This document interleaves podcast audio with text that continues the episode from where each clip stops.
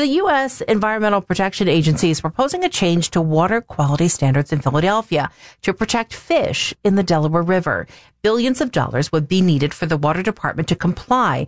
And as we hear from KYW's John McDevitt, that could mean a big hike in customer water bills. The EPA says higher dissolved oxygen levels will help fish in the Delaware River thrive, including the endangered Atlantic sturgeon. Through a statement, the Philadelphia Water Department says it would cost $3 billion to build the infrastructure at wastewater treatment facilities in order to raise the DO levels in the river. The PWD says if significant financial support from the state or federal government is not secured, then the cost would have to be passed on to the customer. It would be a big hike, an additional $265 a year. The water department adds existing DO levels do support spawning and growth of juvenile sturgeon and other fish species. David Masur is executive director of Penn Environment. PWD sort of couches it by saying if there is not money available, this may happen. This incredible irony is there's historic levels of money available. The Biden administration and Congress approved billions of dollars to clean up pollution in our rivers and streams. The EPA will now begin to review online input from the public on the proposal. The PWD declined a request for an interview on the matter.